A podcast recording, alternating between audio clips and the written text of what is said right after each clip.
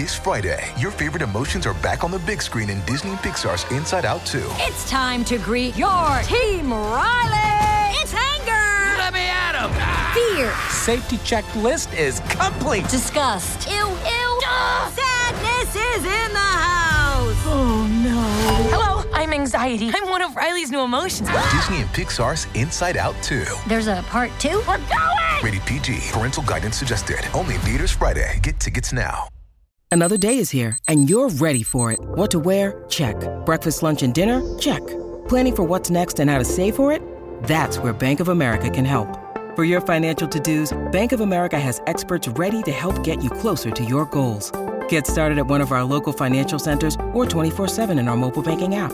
Find a location near you at bankofamerica.com slash talk to us. What would you like the power to do? Mobile banking requires downloading the app and is only available for select devices. Message and data rates may apply. Bank of America and a member FDIC. When you need mealtime inspiration, it's worth shopping Kroger, where you'll find over 30,000 mouth-watering choices that excite your inner foodie. And no matter what tasty choice you make, you'll enjoy our everyday low prices, plus extra ways to save, like digital coupons worth over $600 each week. You can also save up to $1 off per gallon at the pump with fuel points. More savings and more inspiring flavors make shopping Kroger worth it every time. Kroger, fresh for everyone. Fuel restrictions apply.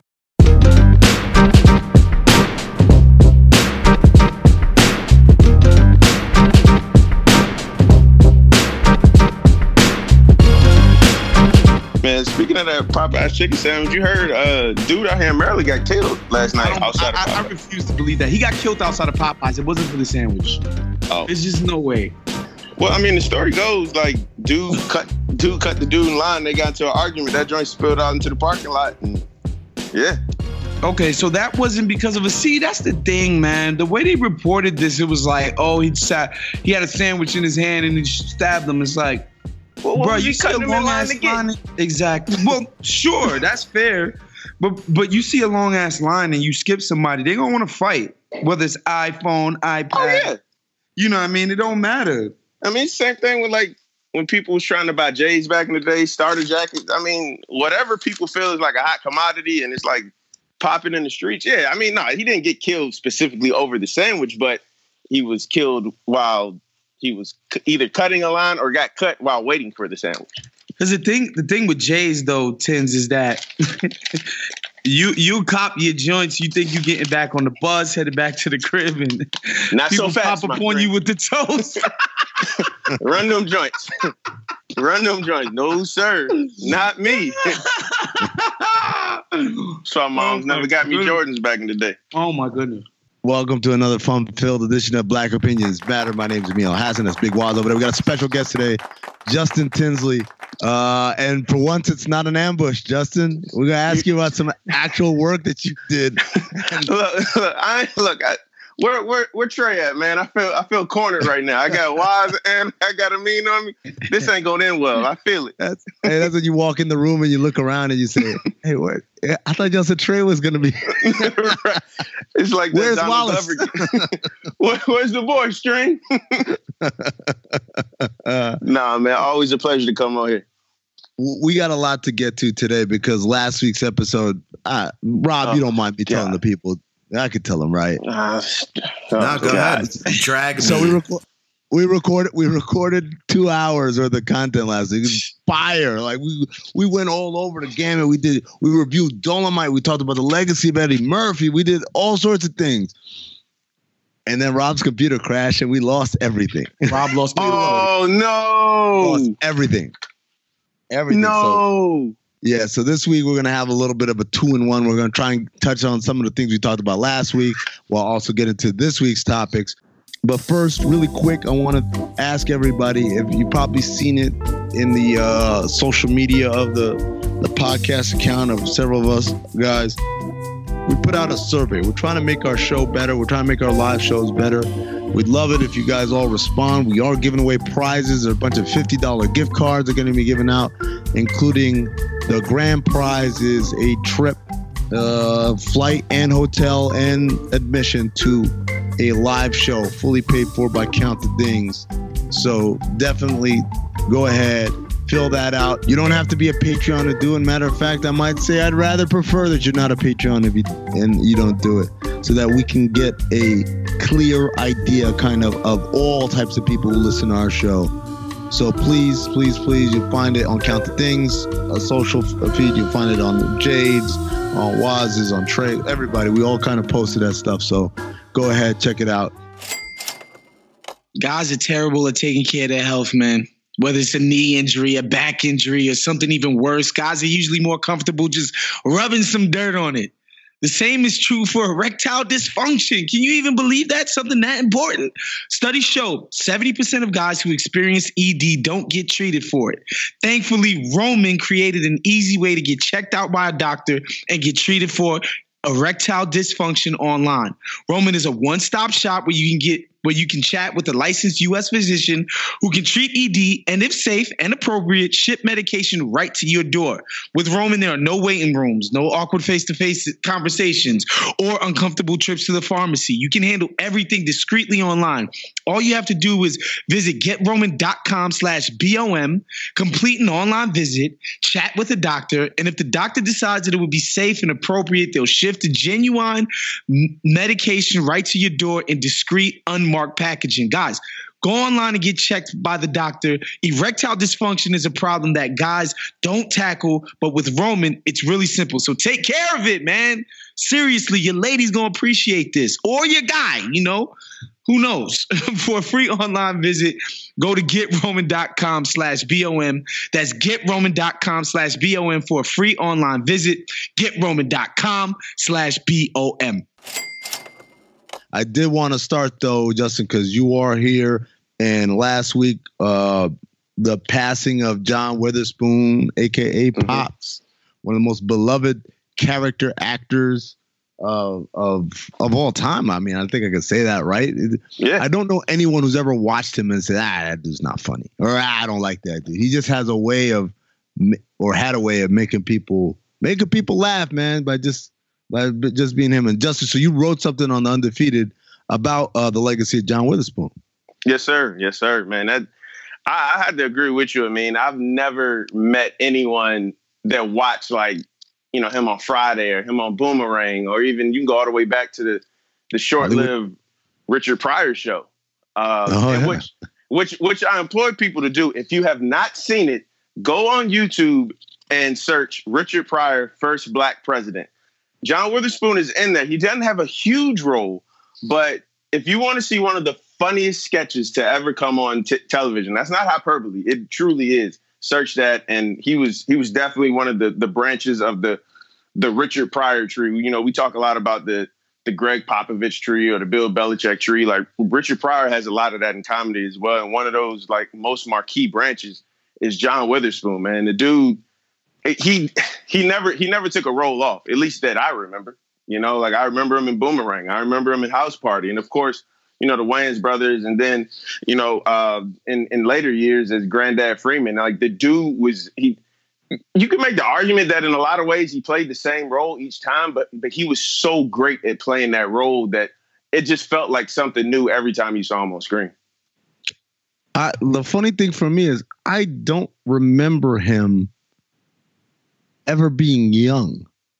Right? Like Nah. I, I don't remember young John Witherspoon, and I don't ever remember him playing a young role. And so the earliest role I remember him is he was in uh, Hollywood Shuffle, Yep. and he's working Winky Dinky Dog, and Yeah, he was he looked as old as he did the day he died. I guess he looked that same kind of wrinkled face, the same Lionel Hollins face, yeah. and so uh, and played a, a fatherly or you know older character, talking down to Robert, the young Robert Townsend about how he's not serious enough about enough about his job at Winky Dinky Dog, and, and and it's like every role he was always cast as an older person, kind of looking down and talking down on younger people in a very funny way.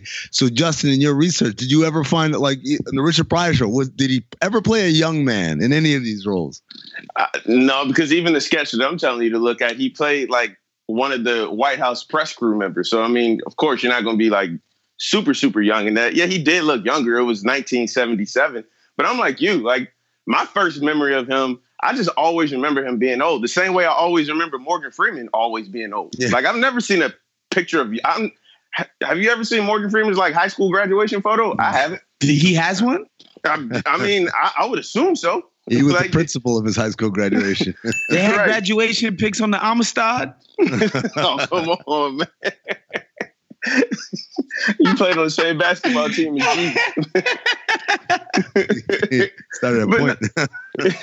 now that you mention it, like there, there, there is a point to be made there. But no, it, I, I think you know, like black people, of course, we're not monolithic. We're not all the same. So like, you, there's been these debates over time, like who's the best TV dad? You know, was it James Evans on Good Time, Uncle Phil on Fresh Prince? You know, Pops and on Wayans Brothers, or whatever the Cliff, case Hux- may be. Cliff Huxtable Cliff- just gonna get a race like that. Nah, man. Yeah, he is in there. I mean, like it, it's damned. the Cosby Show. Like I, I- I was always a bigger fan of a different world more than the Cosby Show, but I understand the Cosby Show's place in history, even with Heathcliff's, excuse me, Bill's uh, transgressions that that came out in later years. But one thing that I always appreciated about uh, Pops was that he he felt like the one that you would meet, like when you go back home for Christmas, or the one that you would see for Thanksgiving. Like obviously, like Uncle Phil was this regal like character. Like he Right. he could tell he was like the leader of the household. Not to say Pops wasn't, but he felt like that that really dominating black father figure, and he played the hell out of that role. I'm I'm not taking anything away from him, but Pops felt like, and I said it in the piece, Pops felt like that uncle that you know you downstairs watching the football game, and he was like, "Go on and take a sip out of that, but just don't tell your Yeah. mama." You know what I mean? he he always had a funny story. Like like I just remember what was that episode of, of the Wayans Brothers? I posted it on YouTube, not on YouTube, on Twitter the other day.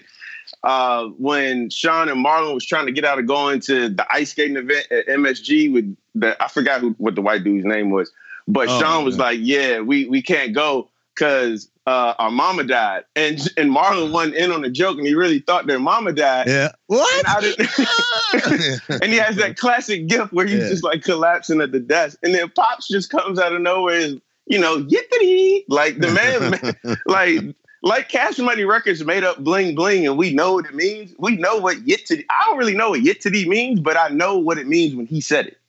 You know, so like he that that dude was just. As, like I said in the piece, man, the first line of the piece, it- he was black as hell, and it was awesome. It You was know, awesome. what's so dope about you what you just said um I, I mean i remember the first time i heard somebody you know they said oh certain people were mad because the the comedy on tv had become jewish comedy which i didn't understand because i didn't know anything about jewish people at the time Mhm. but what i would say about pops is that if somebody asks me what black comedy is that's him that's Oh that yeah. That's oh yeah. the tenor, the tone, the situations in which we might say something slick, like him. That's black comedy right there, and I think he just embodied that. Um, the spirit, all of it, uh, and and that was in every single role from Friday to the Wayans Brothers, which is where I got you know most familiar with him Right. um and just you know pretty much everything that he's ever done um it's you know it's a tremendous loss.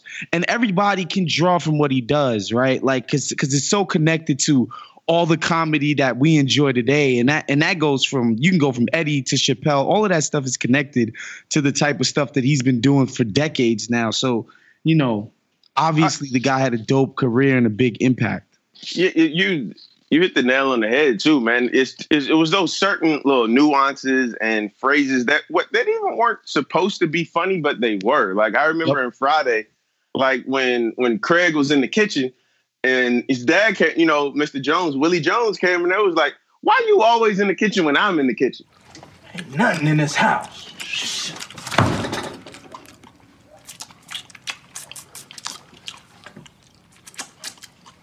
Every time I come in the kitchen, you in the kitchen. In the goddamn refrigerator, eating up all the food, all the chicken, all the pig feet. You ate my dinner, my mashed potatoes, that good old gravy I like, and them biscuits I can stop that gravy in. You ate all of that. You drink up all the milk. Don't care what kind of milk it is. You don't care. 2%, 3% buttermilk, patent milk, polar cow on the patent milk can. I bet you eat that too. What's wrong with you? I'm hiding my grapes. you gonna eat up all my grapes. Now, when I went to bed last night, didn't I tell you to take out the trash? Yeah. So why didn't you do it? I fell asleep. I wish you was sleeping right now. I'll knock you upside your head with a left hook, make your ass wake up and take out that damn trash. Hey, hey, hey, hey, hey! What are you doing? I'm throwing this away. We ain't even got no milk. You better eat that damn cereal. You ain't got no damn milk. I Ain't that I bet you? When I was coming up, we didn't have milk, cereal, a bowl to eat in, spoon, fork, knife, no napkins or nothing. You do like this. What mouth with your hand like that? You ever do that? No. Have you ever had government cheese? Hmm? Craig, government cheese, you had some? No. Thick, stinking government cheese. Couldn't take a dump for two weeks. If you eat it on the 4th of July, by the 18th, everybody in the whole neighborhood trying to get to the bathrooms. I want to eat some of them chitlin. I love pig feet. The barbecue pig feet were gone. You got grease all over your damn mouth. You I had a sweet potato pie in there. You ate the whole pie. Left me that little old plastic thing there. You ain't got no damn milk. Ain't that a bitch? You funny. You're my boy. You remind me of my granddaddy. you know what your problem is? You think money grows on trees. Just go out, pick you four or five hundred dollars and go off and just dance and eating chicken and dance and you just having all the fun in the world. You know how many stinking dogs I gotta catch to fill that big ass bowl you got there, boy? 45, 50 dogs. Stinking, nasty dog, and 12 of them little stinking thing they call a chihuahua. You better put some water on that shit, boy. All right, I eat it. Hey, hey, hey, hey! Take the garbage out front, son. Like, like on the surface, like if you read it on paper, like Yeah. maybe it might not be that funny, but when you Right. hear him say it and in that situation, because we know what that situation looks like, and Don't- they nailed it. Don't don't nobody go in there for about 35, 45 minutes. 45 minutes. Somebody open the window. Right? you know, you say Yitty, but there was so many lines. He's he, like his quotable ratio is higher than almost anyone I can think of in black cinema. Bang, bang, bang, bang. you gotta coordinate. Like all those things were just things that he he coined. And and again, eh, like you said, it's not that it was it's not that the the writing was so complex or high level. It's just that the delivery was Yeah. uh, was such that I don't think anyone else could deliver those lines like that. Nah, man, and I, I, think we all have like a personal connection to him. You know, I mean, we like, you know, Waz was just saying he remembers watching like the Wayans brothers, and honestly, like I think that's where my first real introduction came to him. Yeah. It came from, and then I w- I went back and watched like Boomerang, and you know, obviously I got I got hip to the Richard Pryor show a little later and all that, but there's this personal connection. Like I used to watch the Wayans brothers with my uncle uh, all the time. Like he when he was alive, I would come up to DC. He's the one that put me on Martin, the Jeffersons, the Wayans brothers, and I remember him specifically being a big fan of Pops. And he was like, he would always say, "Man, that dude, he gets it. Like he understands how to play like a black father." He was like, "Man, that's the type of dad I want to be when I get older." So you know, you have those like emotional connections with people because he was so relatable in a sense. I mean, I mean, you just said it. Like maybe the writing wasn't as I, I don't even know what a proper example is to be for like great writing, but the way he delivered it and the way he hammered it home, it it always it hits you in a different place, and that and that's why laughing with him, not at him, but laughing with him, like always felt so good because you knew it came from a very real place. for, for me, one of my favorite things about him too, I mean, is that um even when he like like you guys mentioned on the page, it doesn't seem funny, but it's like even when he was uh conveying something that was serious, you know, it was still funny and not in a way that, oh, I'm laughing at this guy and I don't take him seriously. It's just that what he said is funny, right? Like I get it. He's serious and you know, he c- effectively conveyed that emotion, but still could get me to laugh too. I just think, you know, he's a singular talent in that way, man. Yeah, now it's a, it's a very rare talent, man. It's a very rare talent. Even like when he was telling Craig at the, at the end of Friday, like put down the gun and pick up your fist, which is of course a very real message. But five minutes later, he's over here saying, "That's my boy. That's my boy." When like Craig knocked him out with the brick, so it's like he could he could cut it he could cut it on in very real emotions in different ways, like almost like at the drop of a hat or snap of a finger, and that's not easy to do. uh, given that we're all big fans of the Wayans Brothers show, uh, do either of y'all have an iconic episode with Pops in it? Man, uh, like this is the one that that you think of when you think of Pops. I like I'll give you my my example is man the the the the temp tones. Oh man, I yeah. used to sing that song all the goddamn time. What's the sound echo through the night? The sound I hear when I'm holding you tight. It's, it's my love going bang bang bang bang. the, and the fact that they were called the Tim Tones, like Yeah. that's even funny. like, Well, uh, but the funny thing is, one of the one of the dudes that plays one of the other temp tones screws up the line as they're walking out, and they're like, "They're ruining our good name." Come on, Temptations. Like, no, bro, you're the temp the temp tones. he did. I'm glad they left that in there. Yeah, they left Um, it in, man. Yeah. Um, so Yeah, I guess. I mean, there were so many, man. But yeah, the one I was explaining a little earlier, I didn't go back to it, but like when Marlon thought their mom died, and he walked into the restaurant saying, "Yippee! I finally got rid of that smelly beast." and so he and Martin have not Martin, Marlon have this conversation like back and forth where Today is my lucky day. I finally got rid of that smelly beast that's been hanging around my house. He doesn't seem very sad. Oh, well, he's just trying to be strong for us, you know? Well, Pop, I guess we gotta handle the funeral arrangements. I already took care of him, son. I wrapped that stinker in some butcher paper. Dumpster right in the dumpster. Pop, how can you do something like that? Well, you know how she was smelling when she was alive. You can imagine how she smelled when she started decomposing. She was funking up the whole house. Woo!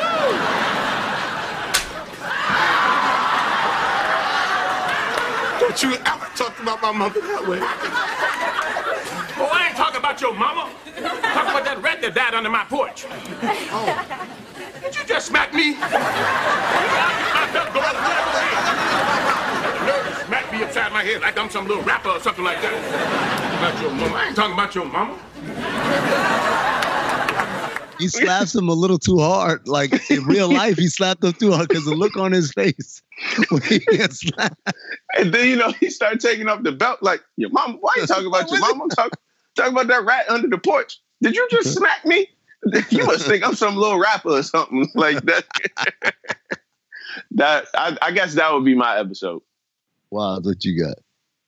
I got nothing. Damn, not not even uh, they don't even like just when that pop into your mind. Not when pops started dating the younger girl, they started wearing the Tims and stuff. Not when, You know what's so funny? Wayans Brothers is one of those shows that I watched in real time and haven't seen since. Oh man, You know, gotta catch um, MTV two replays. Oh, Oh, oh, it's on MTV two. Okay, see, I ain't got cable. I wouldn't even know that that was Oh, on see. MTV two. MTV two do become That's the problem with cord cutting to me. Like all of these shows that are in syndication on things like TV One and MTV Two, and I know Martin was his. Was it Martin in syndication on MTV as Martin's well? Martin's on syndication on every goddamn channel. Phil. So you know what I'm saying? Like all these shows, when you ain't got cable, you can't really stream that, man. You can't Well, stream it. Well, let me ask. Let me ask this. All right. So another iconic show is on. We haven't touched on was the, the Boondocks. He played Grandpa in the. Boondocks, and and Oh, uh, you know, having been like I read the Boondocks comic strip before it was a cartoon. It's so funny. Like you think to yourself, all right, what what voices would these people have? And the moment I heard John Witherspoon voice Pops's uh the voice uh granddad, it was like, oh, perfect. Like you it was I can't imagine anyone else. And now I'm kind of sick because they're gonna reboot it. And who who could they have to do that voice is gonna do it justice. yeah, he was I- he was gonna be on the reboot, but unfortunately, obviously, he passed away. You know the the thing that sucks about that is like right, but literally a day before he passed, he uploaded a YouTube video where he was talking talking about 2020, how excited he was. They were working on like the Boondocks reboot, and they were to do the last Friday. He was looking forward to it. So, like, I don't know what the actual cause of death was, but it was something very sudden. Maybe it was natural causes. I I don't know, but it, it wasn't something I don't think he was you know, saw coming like the next day. Now, granted, when you're 77, of course, like you just, I talked to my grandmother about him today. It was like, yeah, you just never think you when you get that age, you obviously prepare for it. But he was, I don't think he saw it coming that next day because, and that's what hurt so much because in a way, like if he was sick, you could be like, okay, I can kind of understand it. But then, but that's, I mean, that's the hard part about death. It's it's kind of like an an un an unanswerable equation. I don't even know if that's a real word, but I just said it anyway. Um, but yeah, I, I don't know who could play pops on there now, and I, I I feel for Aaron McGruder because I'm sure he's going through it. Because what Amin just said is I can't picture anyone else playing the voice of Pops, and I can't imagine Pops not being on that show. He was he was in every episode, so many classic episodes, and just as the completely self-absorbed granddad, he was the perfect voice for that character, and I just can't picture anyone else playing that role. Whenever he sings song anything, man. That's a the, the what was that episode where he went into the Apple store and all he wanted was Siri, but they kept trying to sell him like an iPad, an iPhone, and a computer. He was like, "Nah, I don't want that. I want the I want the woman or something like that." But man, I, my, my, favorite, my favorite guy. You know, when, again when he started dating the younger woman. Oh man, yeah. nah, is that the one with a pimp named Slickback? I think so. Yeah, that, that was from the first season. That was that was awesome. When when he was beefing with uh Delicious. Oh man. when he when when he lost the fight to old, old stick Stinkmeaner. no. Yo, he was he was hey, awesome, brother, You got, got, your ass beat by a blind man. man, what was the when um when Stewie not Stewie, I keep thinking God, I'm getting my shows mixed up. Right. Huey. Yeah, Riley, Riley, Riley, and Huey. But Riley, um, he said something that like pissed off the gay community. Then he said something that pissed off like the mentally disabled community. He just kept pissing people off, and he granddad kept getting pissed because he was like, "How I'm gonna pay for all this?" Because the bills was piling up, and there was CeeLo was on that joint. He was like Reverend Lovejoy. He was he was he was like a Jesse Jackson type of yeah like yeah yeah because they went to they went to be on the news and then there was the Ann Coulter character and it turns out that they're friends and like yeah. yeah that I mean that was a, that was a great show man but I just I was I'm I'm still really looking forward to the Boondocks coming back but this I mean this is a true gut punch man because how do you have the Boondocks without Granddad? I, I, it's tough. I can't imagine it. Yeah. I can't manage it at all. We're gonna bail your sorry butt out once again.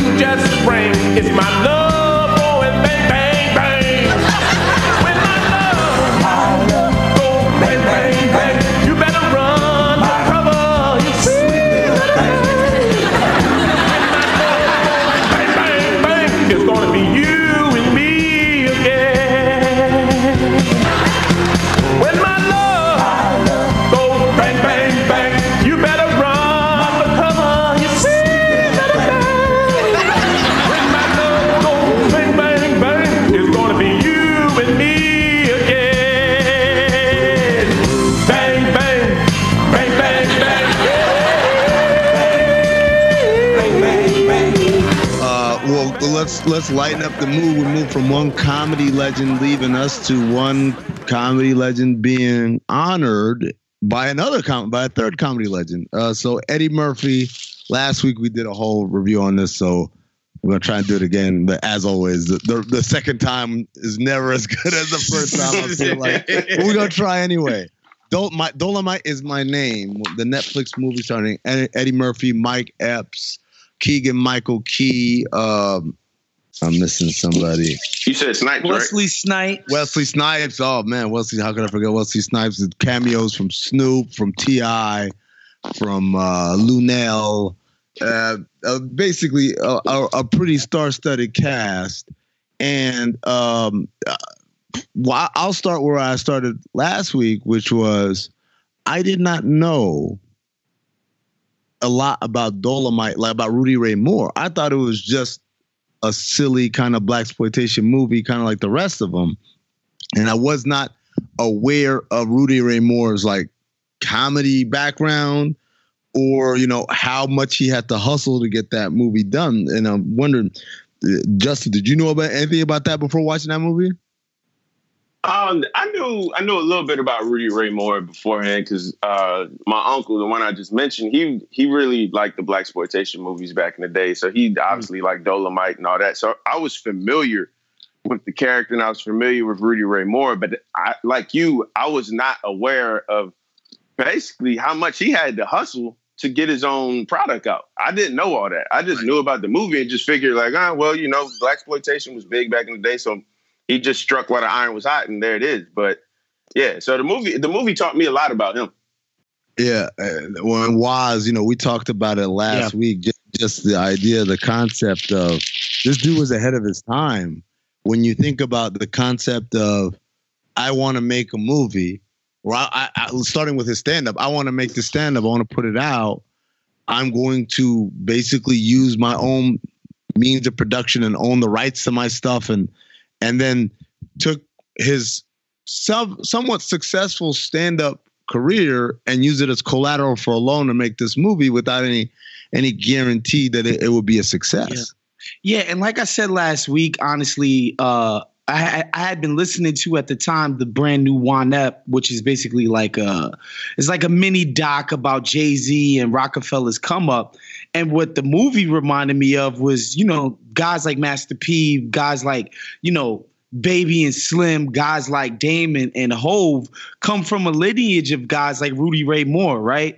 Um, you know, somebody introduced Jay Z to Dame Dash to make to make him manage him. Um, they they they, uh, they knew Biggs and they knew he had money and they needed an investor. They pitched him on their music and got him to invest. And you know, you had to do all of this stuff within your own community because they went to all the major labels, all the corporations that had all the capital, and they told them to go fuck themselves.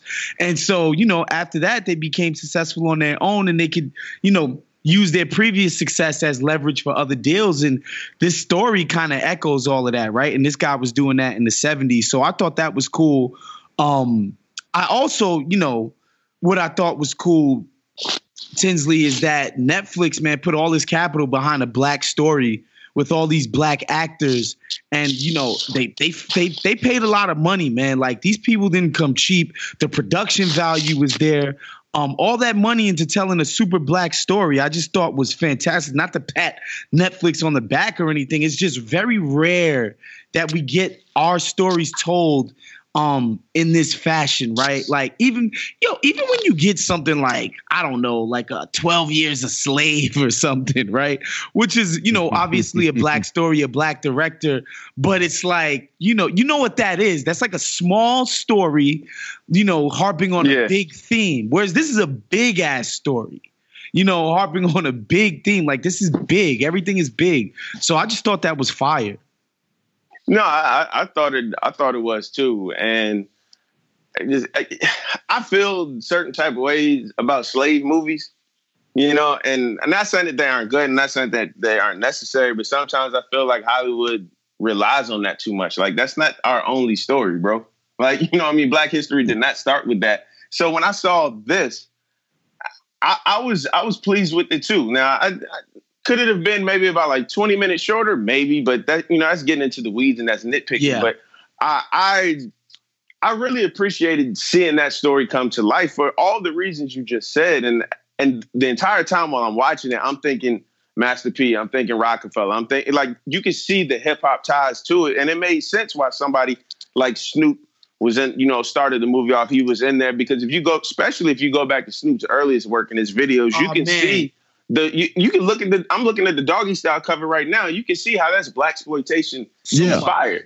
You know, so it it was dope to see hip hop in a sense, obviously with T.I. and Snoop and other elements as well. It was dope to see hip hop pay tribute to a hustler. I mean, hip hop prides itself on this hustler mentality, and you know, I mean, coming up from you know the crack crack pavement, out the mud, whatever the kids are saying nowadays. Like, but Rudy Ray Moore did that. He bet on himself when nobody else would bet on him, and he won big, and he changed the culture in a lot of ways, man. And like, it was dope to see that story be told because out of all the stories that have ever been told in Hollywood from the black perspective, like it's, it's dope to see something different every, you know, I mean, every now and then. And it, it, the crazy thing is, there's so many more stories like that out there.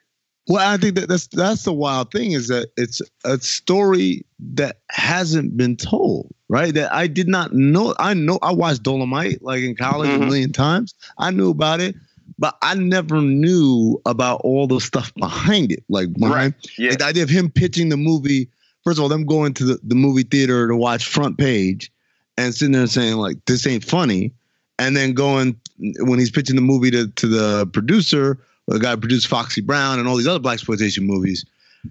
How the guy was kind of trying to explain how you know they wanted to move to more sophisticated films and and uh and Rudy Ray Moore was like that's not what people want. He said, uh, you know, I everywhere I everywhere I go, people have been telling me they want to see this movie, they want to hear this type see this type of movie, and then the guy says, "Yeah, that's just in the five blocks around you, right?" And he says, "Well, there's five blocks like this in every city in America," and Yep.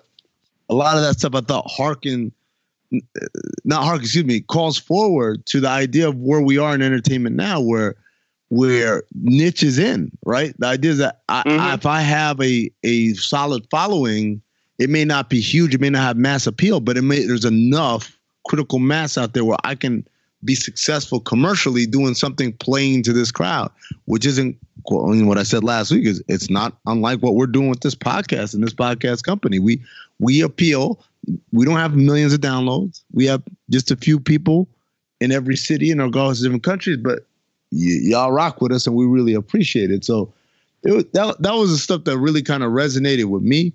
The other thing was um I wanted to say was oh, I'm gonna ask you a question. I asked this trivia question last week to everybody else, but Justin, this one's for you. Dolemite is my name is Eddie Murphy's first R-rated movie since blank. First R-rated movie since Boomerang. Yes. No, he's had one after Boomerang. All right, hold on. But Vampire in kind of wild. wasn't- Vampire in Brooklyn one rated R, was it?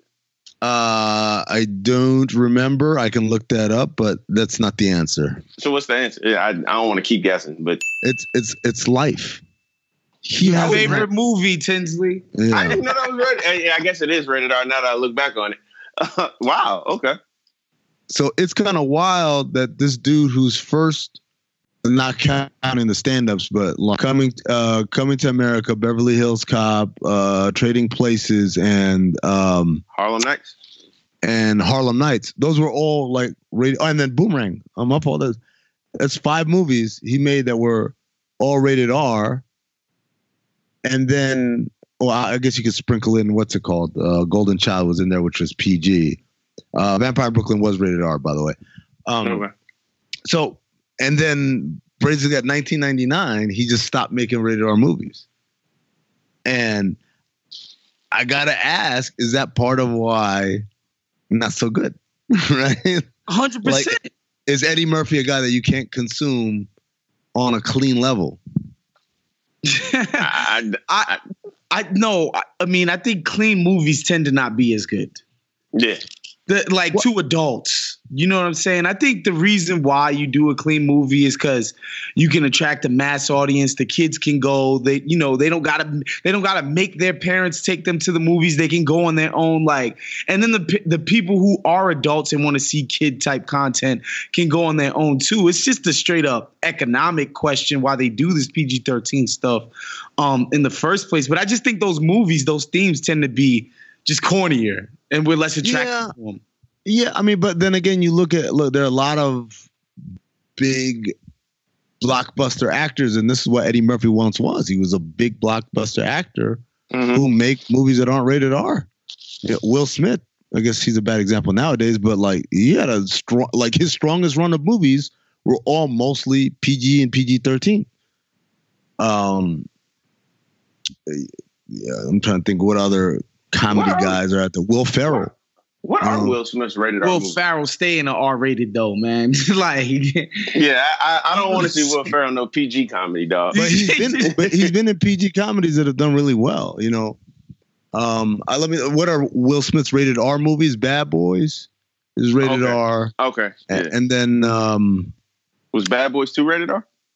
Hey, all the Bad Boys movies are, are rated By the way, Bad Boys Five or whatever number we're up to now is gonna be a bad movie, but I'm still gonna go see it. Yeah, oh, I'm This is absolutely going gonna to be go fun.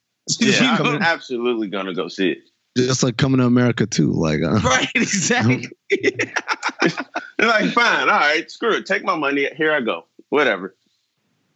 By the way, uh, one one of, one of my favorite parts about Dolemite was Wesley Snipes' character. Uh, the fact that he's an alcoholic, the fact that when when they get sprayed by the puddle, he yells out, "I'm brown sugar, I melt." Uh, and the fact that when they wrapped up the shoot, he looks back and he says, "I'll see you guys at the premiere." Walks out and walks back in and says, "Who am I joking? There's, there will be no premiere." and then he just walks out with the with the intestines still Yeah, that- out. He, his character was good. He played it. He played the hell out of his character. I enjoyed him. I also, uh, and forgive me, uh, I can't remember her name, but the leading lady in the movie, I thought she was really good as well. Yeah, her Um, name is. I got it right here. Hold on. Her name is. Ah, shit.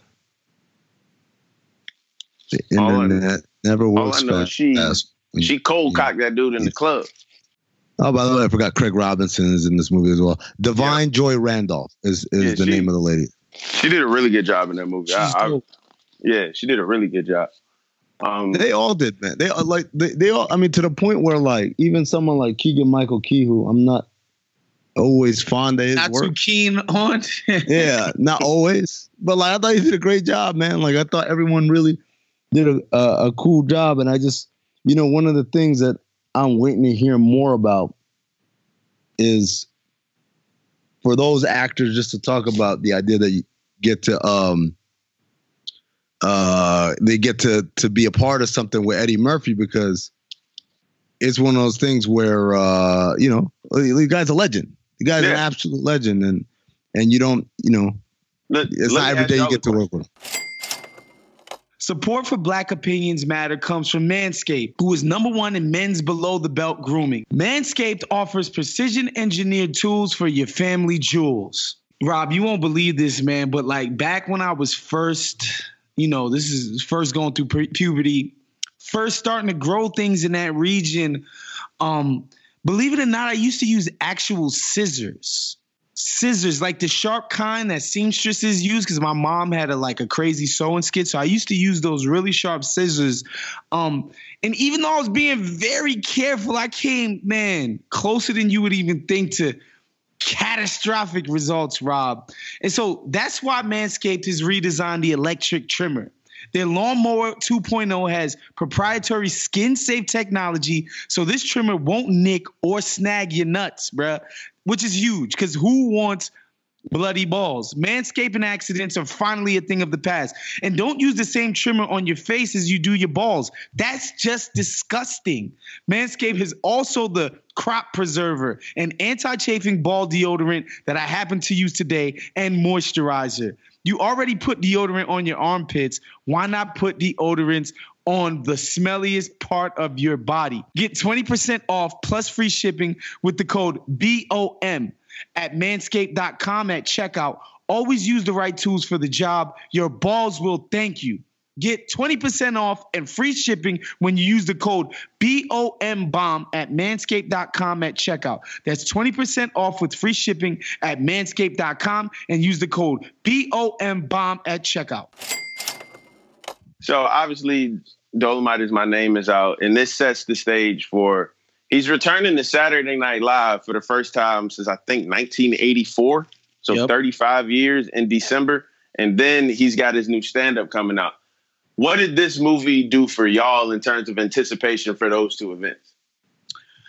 Um, I, I view those things as unrelated, honestly. Not that they're not un, like unrelated in that, like he's becoming more public. He's do, you know, he's showing his face more in, in anticipation of those things. But I just think Eddie Murphy and stand up, it's like that. I'm gonna watch that no matter how this movie would have turned out. Which I happen to already like the movie.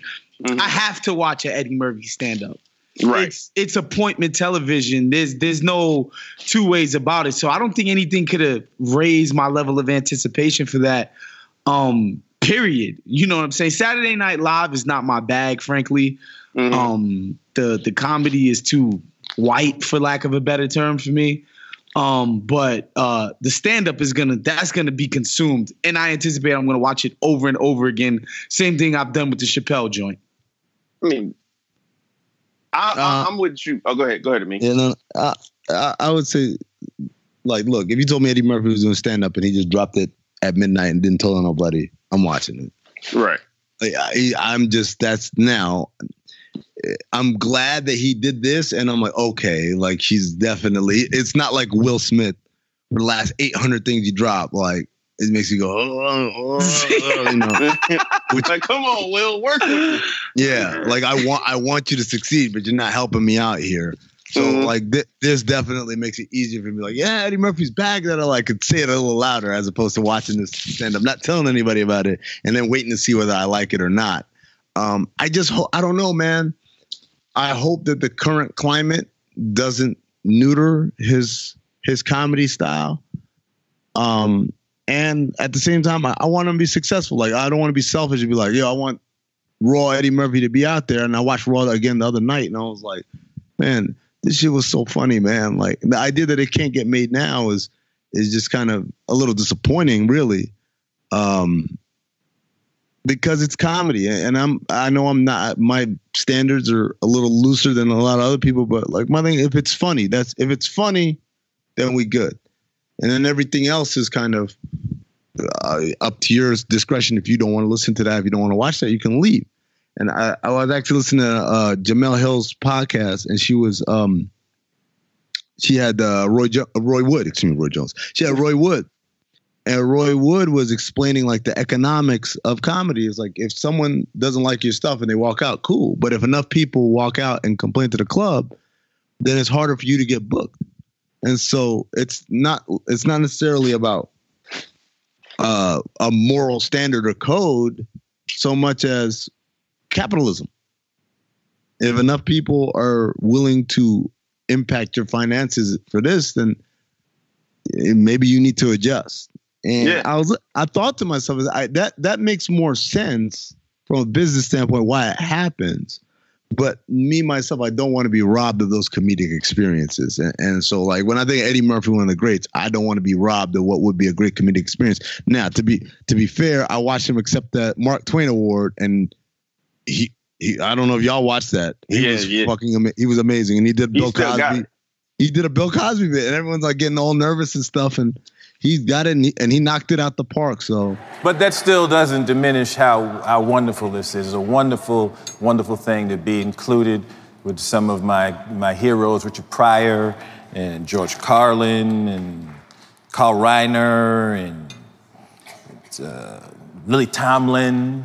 Who else got this? Bill, oh, Bill, Bill has one of these. Did y'all make Bill give his back? No, because I know there was a big outcry from people. They was trying to get Bill to give his trophies back. You know you f***ed up when they want you to give your trophies back.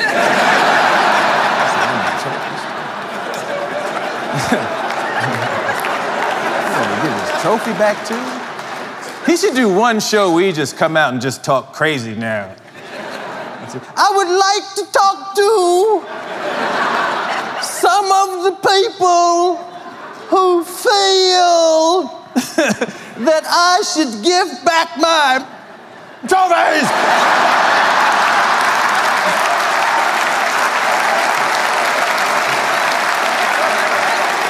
Just because you may have heard recently that I allegedly put the pill into people's chocolate. I'm excited. I'm excited for anything he puts out. I'm I'm with y'all, man. I'm like why I said I've never been the biggest Saturday Night Live fan, but every now and then they'll get they'll do a skit that draws me in. I don't know if y'all guys saw like the news segment the other week where they were trying to, you know, count the number of instances instances between whether the story was about a white person or a black person, and it went like a best of seven game series, and that that was pretty funny. So I, I agree. I'm I don't sit down and watch it every Saturday, but I, I will watch certain bits when they come on. So I will watch, you know, whatever bits Eddie is going to be in because obviously one Eddie is one of the marquee reasons and premier reasons why that show is as iconic in pop culture. Yeah, yeah. he saved it. It was yeah. on. It was gonna get canceled, and he saved it. I mean, he he was the Magic Johnson and Larry Bird for Saturday Night Live when Yes. they were to the NBA in the '80s. So I mean, it, Yes. I don't think and then Michael and. Michael Jordan. exactly. So yeah, exactly. So I'm I'm gonna watch that, but like y'all said, man, I was gonna watch this stand up regardless. But the fact that Dolemite is my name was really good. It, it it makes me feel even better going into it. But I don't I don't think a lot of people truly. Obviously, I know y'all do, and people who's listening, but a lot of people don't truly understand what how big of a cultural moment when you say Eddie Murphy stand up is. Like that's like waiting for a Tyson fight in the 80s. Yeah. You know what I mean? Like everybody's going to be somewhere to watch that because you want to see, like, man, does he still have it? And like you said, I mean, that Mark Twain acceptance speech, he knocked that out of the park. And I'll be perfectly honest with you, I can't wait to hear how he roasts Bill Cosby in this because if you know Bill Cosby's history, he has never been a huge fan of how Bill Cosby treated him, especially when he was coming up. So I, I, I ain't want to always kick a horse when he's down, but damn it, But have, when it's- have your way. when it's when, when it's Ronaldo about to do the kicking, you're like, all right, I'm gonna watch this. All right, cool. Let, let's do it. There's- Like, I mean, there's there's some form that's about to happen here. oh yeah, exactly. So I mean, I, I'm it. The movie being good makes me. I was gonna watch it anyway, but like I, I can't remember which one you all said it, but now it just it gives me more of a peace of mind going into the stand up because it's not like, oh well, this guy's rusty. He needs to work himself out. Some people are just naturally good, and I think that dude is like naturally funny. He has so much material to draw on nowadays. I think a lot of people are scared because of the way uh, the guidelines in comedy are now, as you alluded to, Amin. But I'm like you, man. My my my threshold in comedy is is pretty high. You know what I mean? So I I don't I don't want the essence of Eddie Murphy to be stripped away from him because of this. But also Eddie Murphy is a different dude. He he's not gonna he's not he's not gonna do raw and delirious now because he's not that same person going through the same things or whatever is going on in his life. That like that's like people wanting Jay Z to drop reasonable doubt too right now. He can't do that. You know what I mean? His, his mind, he's not there at that point in time of his life. But I think now is an almost 60 year old man who's he's a comedy icon with all this stuff going on in the world. Like he's had a lot of tragedy happen in his life. You know, his brother died a couple of years ago. I'm sure that'll somehow work itself into into his routine. So I just can't I can't wait to hear the topics that he that he addresses in this. Not not to mention just the idea that while he was gone, his brother became in and own, own right his own star, comedy star. Yeah. And I, I mean, I would love to hear what Eddie Murphy thought about all that. Like, what, and as he's experiencing watching Chappelle show and seeing his brother become like this this person that people love for himself, not because he's Eddie Murphy's brother. Right. Uh, that must have been a really cool experience for him to have. Hey, Had hey. Justin, I know Yo, I know you about to you just got me thinking about a Hove the Evils Part Two, but instead he's talking about his relationship with Roger Goodell. Oh, all right. Oh, look, look. At some point, he's gonna talk about that. At some point, he's gonna talk about that. I mean, he's like, fuck that. because, because yeah, no, yeah, because what he'd do is he'd be talking about how Roger Goodell's all awesome and the, the evils are these black people who don't Right. want us to have these things. Get out of here. Yeah, sorry, I interrupted you. I mean, Justin, I know you're about to leave, and, and Trey joins us right now. Um, this was another topic from last week, but it's still growing because Pastor Red Hat is still out out here um, preaching his gospel. Um, Kanye gospel album, all the buffoonery that's happening on on on on Big Boy's uh, radio show and all that stuff. Y'all could take it away. I, I, myself I myself am disgusted by this guy, and I don't I don't feel any sort of. I want to ask Tinsley first because I know where he's from. I know he has actually has a relationship to the black church. On a scale of one to ten, how much cap is this Kanye Jesus turn, in your opinion? Oh man, so much cap. Fifty nine fifty need to invest in it. like, like, Yo, like, you're bro. a sicko. You're a sicko for that. no, no. Could you like- expound upon that though, Justin? I mean, me personally, I- I just and this is coming from somebody who at one point in time in my life really, really caped for Kanye West. But in 2019, I just do not care what he has to say, dog. Like, you know what I mean? Like, if, if you if you hit that point in your time in your life where you find like religion and you want to commit yourself to that, that is fine. I'm not knocking that at all. But like the dude is such a hypocrite. Which I guess if you go back through the history, he's always the, been a hypocrite. He's always been a hypocrite, and a lot of people in church are hypocrites as well. So I, I mean, I guess it falls in line in some regard. But I just don't care what he has to say. One because strip all that away from it. I haven't really given a damn about Kanye musically since about like 2012. Like Yeezus did nothing for me. Life of Pablo has has some hits on there. What was the last one? Ye.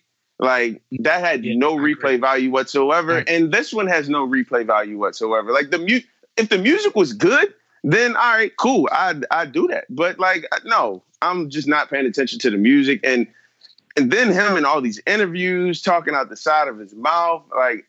I, I get it comes with some like mental health awareness and all that, but I'm just not. I'm just not feeling it. I have no desire to go back and listen to that Kanye album. I know it's number one in the country, which I fully expected it to be. But like I, I, I just don't give a damn about Kanye right now. To be honest with you, I hope he's I hope he's okay. I hope he gets his help. I'm not wishing any ill will on him, but I, I don't. No, that dude. That's not the Louis Vuitton Don. Not the one I remember.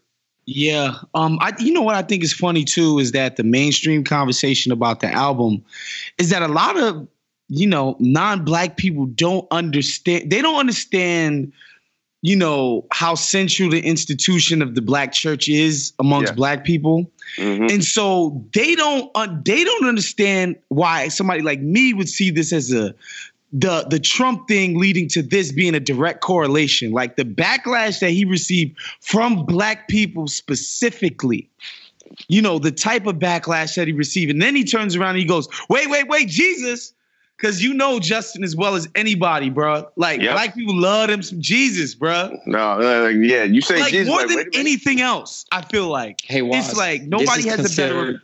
And I was gonna say this is considered the control system. Yeah, if that, I mean, makes, if, that, if that makes sense, you know what I mean? Because like now, you know, you you you've got people to overconsume, and then now where you need to control people in the old terms is religion. Mm-hmm. You know what I mean? So now you it's like no way they could turn on him because this is the right thing. You know what I mean? Like in order to to in, in, the slavery day in the slavery days, just in order to tame a nigga is basically give him God. It's nothing more personal than religion. It's Yo, nothing and, more personal than religion. Is, and the thing is, it has a double effect of like you, you know, Kanye is basically daring you to call his album about Jesus whack right? Like that's the that's the other part of it. He's using the religious stuff as a shield against any criticism whatsoever. Mind you, um, you know, I've spent enough time around the Bible and Jesus's teachings and all of that. I ain't never heard Kanye say a single thing about service, a single thing about sacrifice, a, like a single thing about being meek and pious and all of that. Like I've never in my in the history of Kanye heard him say any of that. And those are the themes of, you know, what they tell you the teachings of Jesus are. So it's all nonsense, bro. It's all just another marketing ploy. And if anything, Kanye has always been genius at marketing himself and his products. Oh, yeah. Oh yeah. He's always okay. been incredible at that. The Wyoming retreat thing was incredible. The Rosewood suits was incredible. Um uh the the the Friday the Friday joints was incredible. Like oh yeah, going the, head to head with Fifty. 50 like, was, was incredible. incredible. Um, he's yeah. always been so dope at marketing himself and marketing the things that he's trying to sell to us. Um, this is another like this is genius mark. You know, yo, people who I love and respect, man. Um, I heard say out of their mouth, "Nah, I'm back fucking with Kanye." I'm like Really? Like all he had to do was pop up at a couple of church services, you know, talk, call his album Jesus is King. I was telling um Trey and Amin last week, Justin. I was like, imagine me converting to Islam and my first album being called Allahu Akbar. You'll be like, yo, Waz, that's a little on the nose, my boy. Like, maybe just take it down a notch. You know what I mean? Maybe like Is that the name of the song or the album? Like you in the album? really? Damn. Like that's how it feels like with the Kanye stuff. And he's showing up at church. Like the, the the rollout being like, yo, I'm literally showing up to churches on Sunday. It's like, yo, this is so ham-fisted and ham-handed. It's just, whoo, Lord, what a hack. I wasn't even like everybody. I ain't gonna say everybody, but so many people were going crazy over those like Sunday service videos, and I would watch them, and I was like, nah, like, hold on, what? This is reinventing music right here. Yeah. like, this is church. This is like, I mean, it's church with like a hip hop spin to it, but yeah, like, yeah, we know Kanye's nice at the MPC. And we Right. know, I don't. and we But- know these but that- but gospel that's songs something slap. That- That's something that's been going on in black churches for so long. No, it's not like nothing new. Yeah. it's like I, I didn't see I didn't see it as this earth shattering innovation that I, I just but I knew mm-hmm. something was up with this album, man. I got a I got a text from one of my one of my buddies the other week. This white dude, man, really really solid guy, man. Went to Georgetown with him, one of my best friends, and he was like, "You know how I know this Kanye album is whack?" He was like, "I logged on Facebook, and I for she said for whatever reason I'm still friends with like people I went to high school with. And he's like, these are the whitest of the white people. I mean, he was like, these are peak, these are peak Caucasity white people. And he was like, they're over here tweeting like, oh, Kanye West, Jesus is King, album of the year. This album is going to reinvent music. Like, it's, it's so great to see Kanye take this conservative and religious approach. He really cares about this country. And it was so, he sent me like five screenshots of this. It's so coded, and, and you know what he was trying to say. I was like, okay. All right, Kanye. Did y'all did y'all you see got a new uh, crowd. Did y'all see DL Hughley talk about this? Oh About yeah, that was he was Con- preaching. Yeah, but like he hit on the head. Kanye falls in the same class of black people who exist to make white people who don't like black people feel com- comfortable. That's that's what that's what he is. He he exists so that prejudiced white people can say, "I'm not prejudiced. I like Kanye."